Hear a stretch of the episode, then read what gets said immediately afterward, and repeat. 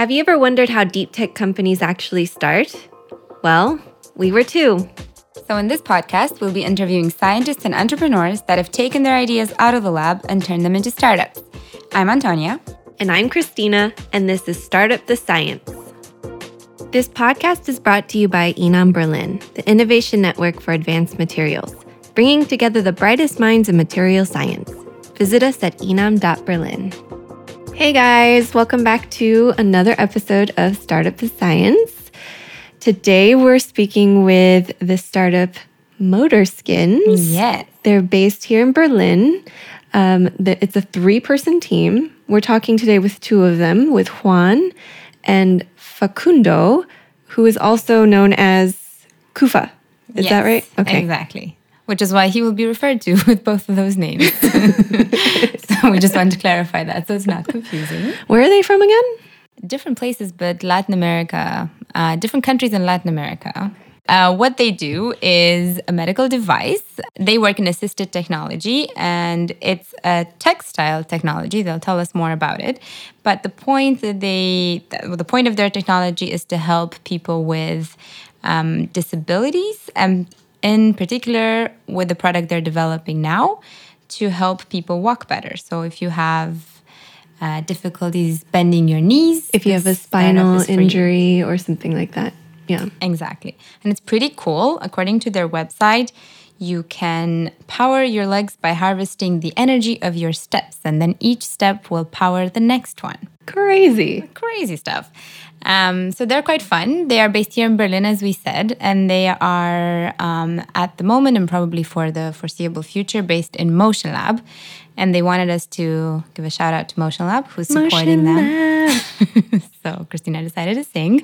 Uh, so Motion Lab is a co-working and a maker space here in Berlin. They're quite cool. They have um, a lot of other fun, interesting startups developing cool technologies in their space. And they are big fans of Motorskins and supporting them in many different ways. And then Design Farm in Berlin is also supporting them um, through um, kind of like a scholarship for startups that they're helping them get. So we wanted to thank these two Lab and Design Farm in, in the name of Motorskins. This was so. not a paid advertisement. No, we're unfortunately getting no money for this. because oh. we are not paid very much for this podcast. I'm relinquishing my mic to the guys, so Uh-oh. you won't hear me much in this episode, but that's okay. You will hear two other people instead. Yes, two for the price of one. All right, so let's talk to Juan and Facundo. Hi, guys. Welcome to our podcast. Hi, we are very happy to be here. Hi, thank you for having us. We're also very happy to have you. And I think um, you're definitely the first startup that we have in this field. So today we're talking about assisted technology and medical devices that help with that, I guess. Um, you obviously know a lot more than us in this field. So we'd love to hear from you maybe what what is this all about? What is assisted technology? Uh, who does this assist and how? Tell us more about it. Okay, so yes, essentially, Motor Skins is a fluid-driven exosuit that helps people with motor disabilities to walk. When you ask me about the field, it's a little bit tricky because it started in the context of this cluster of excellence, image knowledge and Gestaltung at Humboldt Universität, where they had like this crazy idea of putting together people from the natural science, from the humanities and designers to work all together. So that was the starting point of the project. And as a field, the general field is assistive technology, as you said. That is any kind of product or device that it's aimed to help people with disability. If we narrow down a little bit, we're working with exoskeletons that are external structures that support the body on one part of the body to assist movement and they are like really amazing machines they are state of the art orthesis, but yet they have a problem that most of the what we call like the traditional approach to robotics, let's say, is still an assembly paradigm. That means that they have a lot of specialized components and a lot of specialized materials that goes together to perform complex function. Let's say the same way you will assemble a car. And that's, well, you can imagine that results in a great complexity, but also high energy consumption, both in in use and in production, and last but not least, in high price. So many people cannot afford these solutions. So we were talking now about classic robotics, you said. Yeah. So these are any kind of mm, robots or devices made to, for example, assist people with disabilities. Is that what we're talking about? Yeah, and in general, the way we build stuff. So most of our thing, I'm sure you have been some kind of funny video of robots that walk. You know, they are still kind of clumsy sometimes because there is an, a difference between how you articulate rigid frames with articulations and how the human dynamic is. So another field that is closer to how we move is soft exoskeletons, also called exosuits. That is what we are doing. So the, this is another approach. Instead of rigid frames, you have like textiles product. So they adapt better to the human locomotion and they are safer and also potentially cheaper. And most importantly, they match really nice with another field that is growing a lot that is soft robotics and fluid driven actuators.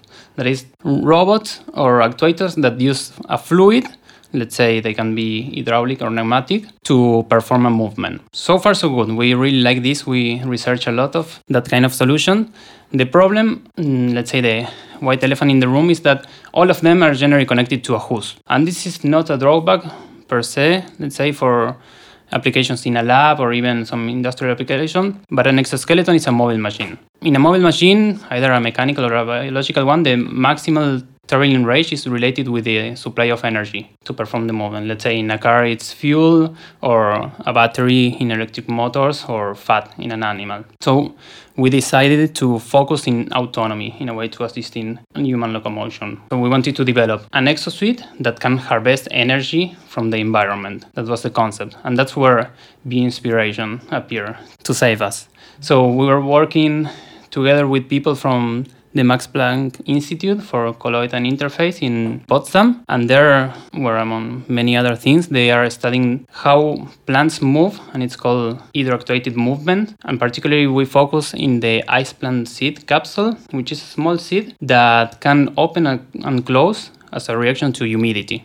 Okay, so you're drawing inspiration from how plants work, right? From from nature to build a robot that would be able to, or is it a robot? Or am I saying In a broad sense, yes, it's a robot. robot that can harvest energy and then be autonomous.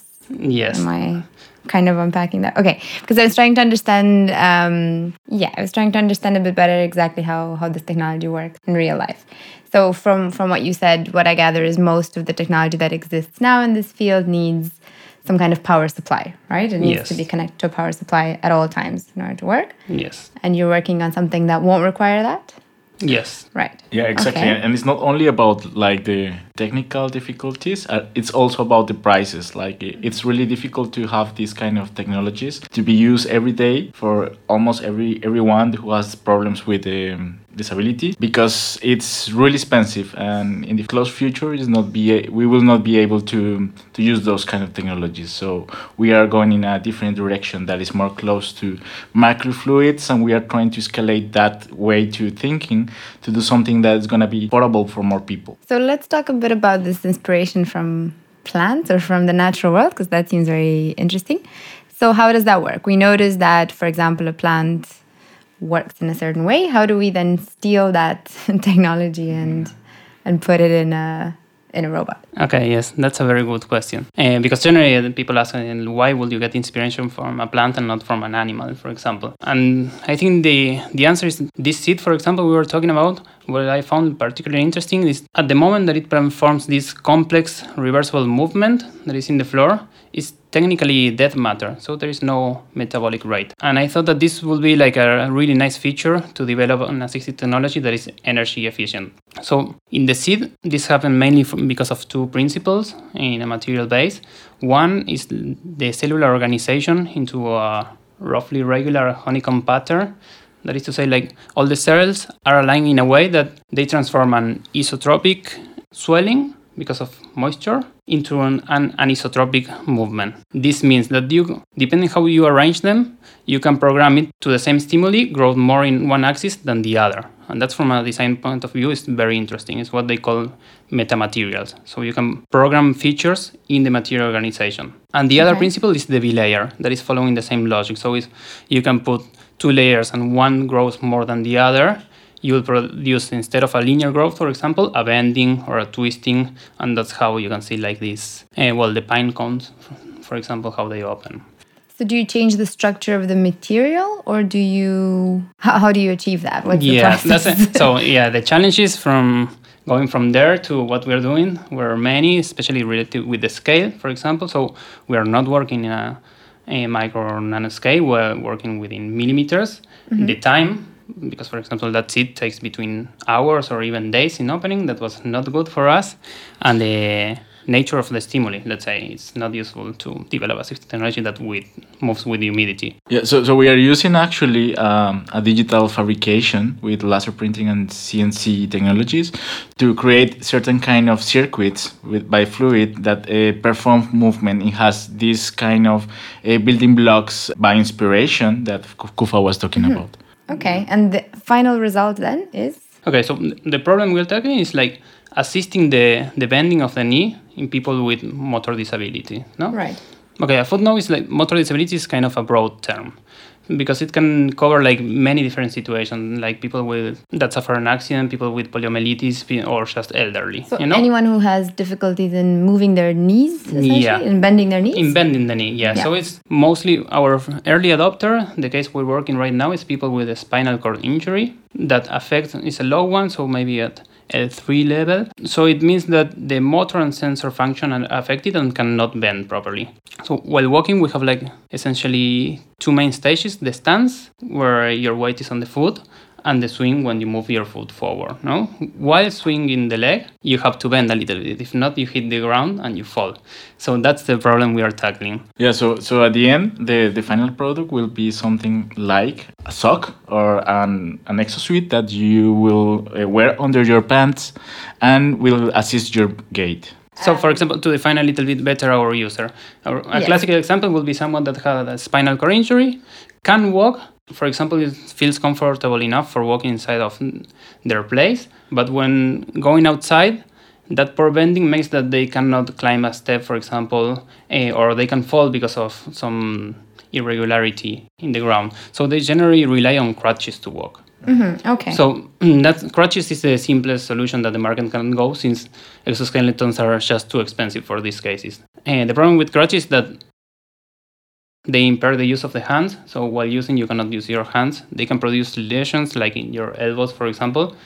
But with disability, there is like this physical aspect, but there is also a lot of social barriers let's say so and all the social pressure related what normal is for example so it will be an improvement to have this kind of exosuit that goes underneath your pants so you can just Nobody walk needs to know you're yeah. So it helps with the physical part, but also with the social, maybe psychological damage that physical disability might have on someone. That's amazing. And so these kind of products already exist on the market apart from from yours. There is the state of the art of uh, exoskeletons are going in, in soft robotics. So it's mainly textile based technology what they're building, but um, we, I think we are the first ones that are working in fluid based uh, technologies for assistive technologies. So let's talk a little At bit least more in about Germany. at least in Germany. Okay, let's talk a bit more about that. What is what does it mean that it's fluid based? Okay, so essentially we are transferring pressure from one part to the other. There are many fluid-driven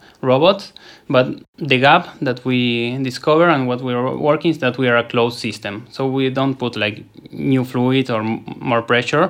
We work in a closed cycle. Essentially, what we do is this: when you walk, when your foot hit the ground, there is potential and kinetic energy. So what we do is we design this hydraulic circuit that transfer the pressure from the heel to a second chamber that we call the storage tam- chamber that has an, an inflation, an elastic deformation that store energy. And then when the user has the intention of giving the next step, that energy is released and swells a chamber that assists the bending of the knee. So each step kind of powers your next step. Mm-hmm. Exactly. That's very cool. So you don't have to carry an energy supplies because each time you, you produce the energy again. So the energy from one step is enough to power the bending of the knee. Is that right? Yeah, there is a ratio. Sorry, I'm Uh, simplifying it maybe too much. Yeah, I'm just yeah, no, trying to understand No, in normal terms. It's perfect. and, and the reason why it works, and when I say like this sounds simple, is because let's say I'm 80 kilos, so I put all my weight in my leg while doing that step and then I only need to lift five kilos from my leg. Mm-hmm. So that's the the ratio that enabled us to store the elastic energy that is Right. powerful enough for bending the knee. And so, does that mean it works for any person because it's always relative to the person's weight? And I mean, the effort that it takes for one person to bend their knee is relative to their own weight, so it works, or not so much? I think it's part of what we're doing right now. We are working on our first MVP. We have a proof of concept right now. So part of the things we are going to do right now is actually have a medical test. Uh, and to answer that question in a proper way, You I think we need to do that. That yeah, sense. but Yeah, so my, what we are doing now, this self-synchronization of the product with the human gait is what we call an event-based energy cycle. We produce that, we develop our first proof of concept, and now we're working, as Juan said, in an- our first MVP, so something that you can try. Mm-hmm. And then we have to perform the user trials and the optimization. But we are working with three people in the team. Mm. Uh, Jose, that is not here today, he's chemical engineer and he has a PhD in material science, so he's putting like the engineer part of that. he knows how to build stuff. Okay, so we're pretty confident that it's going to work, right? I mean, yeah. works. What Right. we, we know already that the system works. Yes. We have to optimize it now, and that's one thing that is also part of a unique selling proposition. That is, in disability, each user is unique. So as we said, there are like many different situations, and that's why one of the reasons why it's so expensive because you cannot mass produce generally. We make use a lot of digital fabrication. So we laser cut, we CNC seal with an ultrasonic machine, and we 3D print. So that means that in the future we're gonna to develop a software where you can tune to each specific user to give the, the best answer.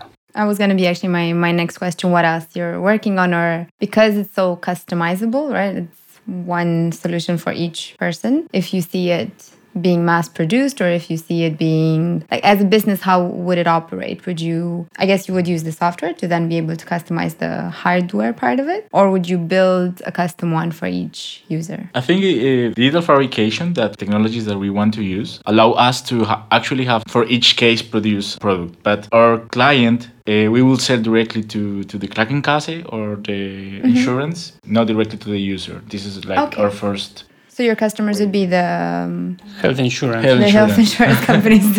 okay, so the German term is Krankenkasse. I was puzzled. Okay, uh, that makes more sense. Yeah, all right. And as um as a final product, do I imagine is it just like a sock that you just put on? Is that kind of how yeah, I can like imagine? a tight. Like a tight. That is okay. multi-layer. So the more layers it has, the smaller you can do the hydraulic circuit and the more efficient it is. So we are working on improving the resolution. Mm-hmm. But yes, you just wear it and it's just transferring the pressure from one. so it's very intuitive, and anyone will be able to use it Totally. easily. hmm And maybe maybe addressing the question you, you did before, we are not tackling now lower limbs, but we could also uh, tackle other kind of movements because this technology allows us to perform uh, extend movement, contraction, and other kind of complex movements. So it could also be used as a glove, for example, in the future for your elbow or something like that. We have to see what's the the first income of energy, mm-hmm. but I think that was the spirit on the name also, because it started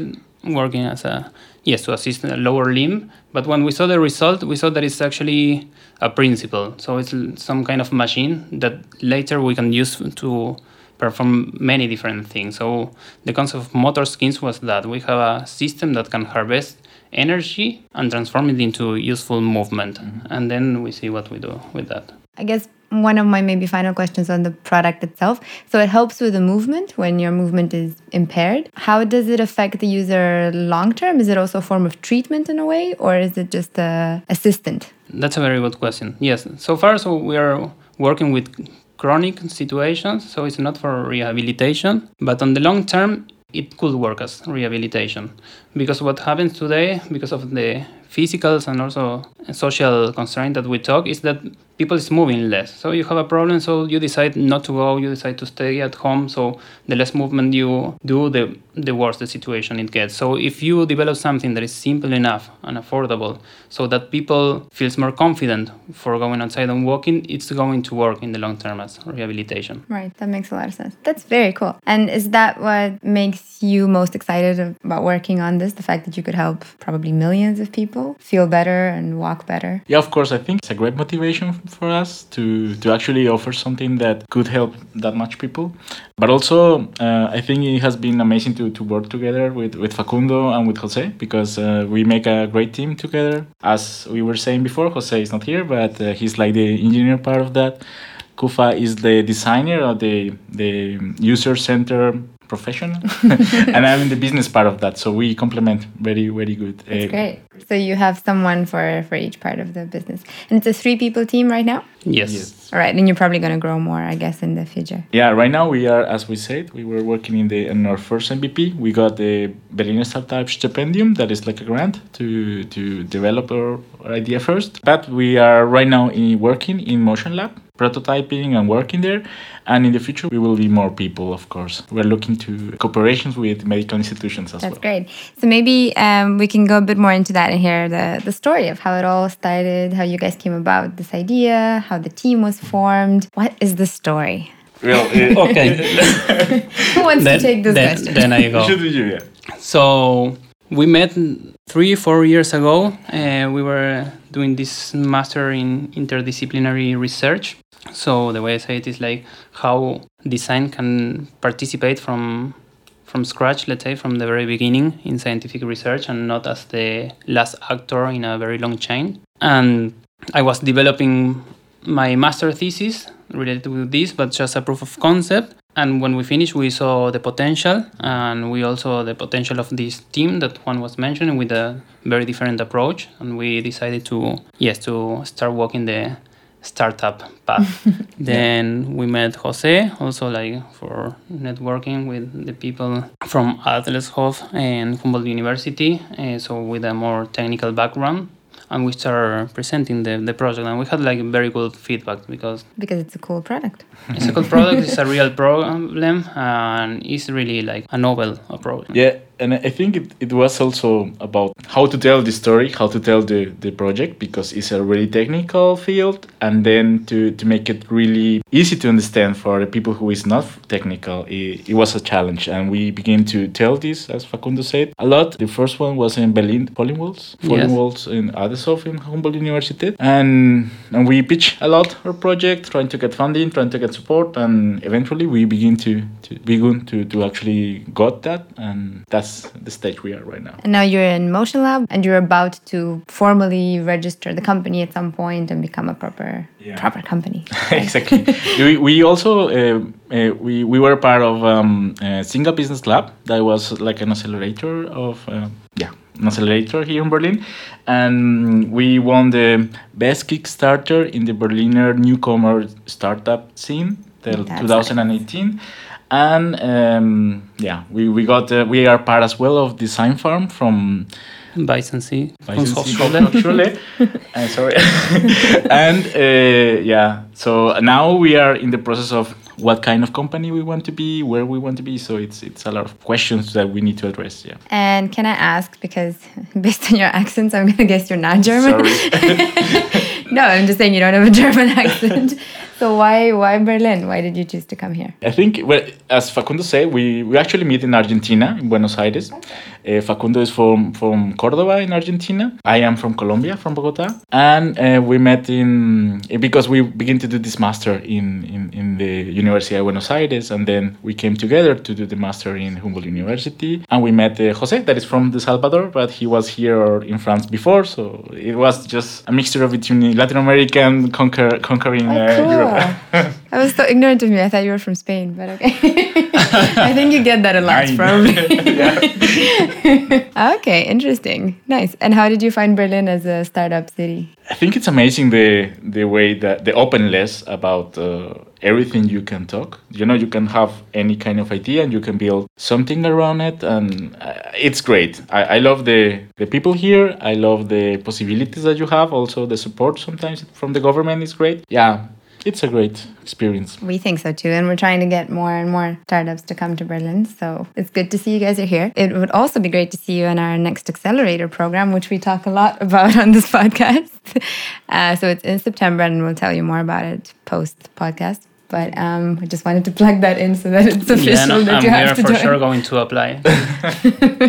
Great. Um, wonderful. Is there anything else that you would like maybe to tell our listeners about what you guys do? If is there any particular maybe need that you have right now that you'd like to make more public? I think uh, we are really open to to get um, any kind of support in the field of uh, medical uh, devices. If someone actually is working in this field, especially in the gait analysis, will be amazing to contact us. You can find us in motorskins.com. Motorskin.com. Okay, we'll also put it in the description. Thank you. Okay. and maybe also we are open to get the funding. It's always like a, a big need. So are we. So joking. Yeah, but basically that. Okay, great. And they can also find you in Motion Lab if they're walking by. Yeah, we All are right. there. Thanks, guys. I think uh, that's a wrap, and we'll see you soon. Okay, perfect. Thank you so much. for- thank you for having us here. Thanks for listening to Startup the Science. If you like our show and want to know more about what we do, check out our website at inam.berlin. And don't forget to leave us a review. Until next time.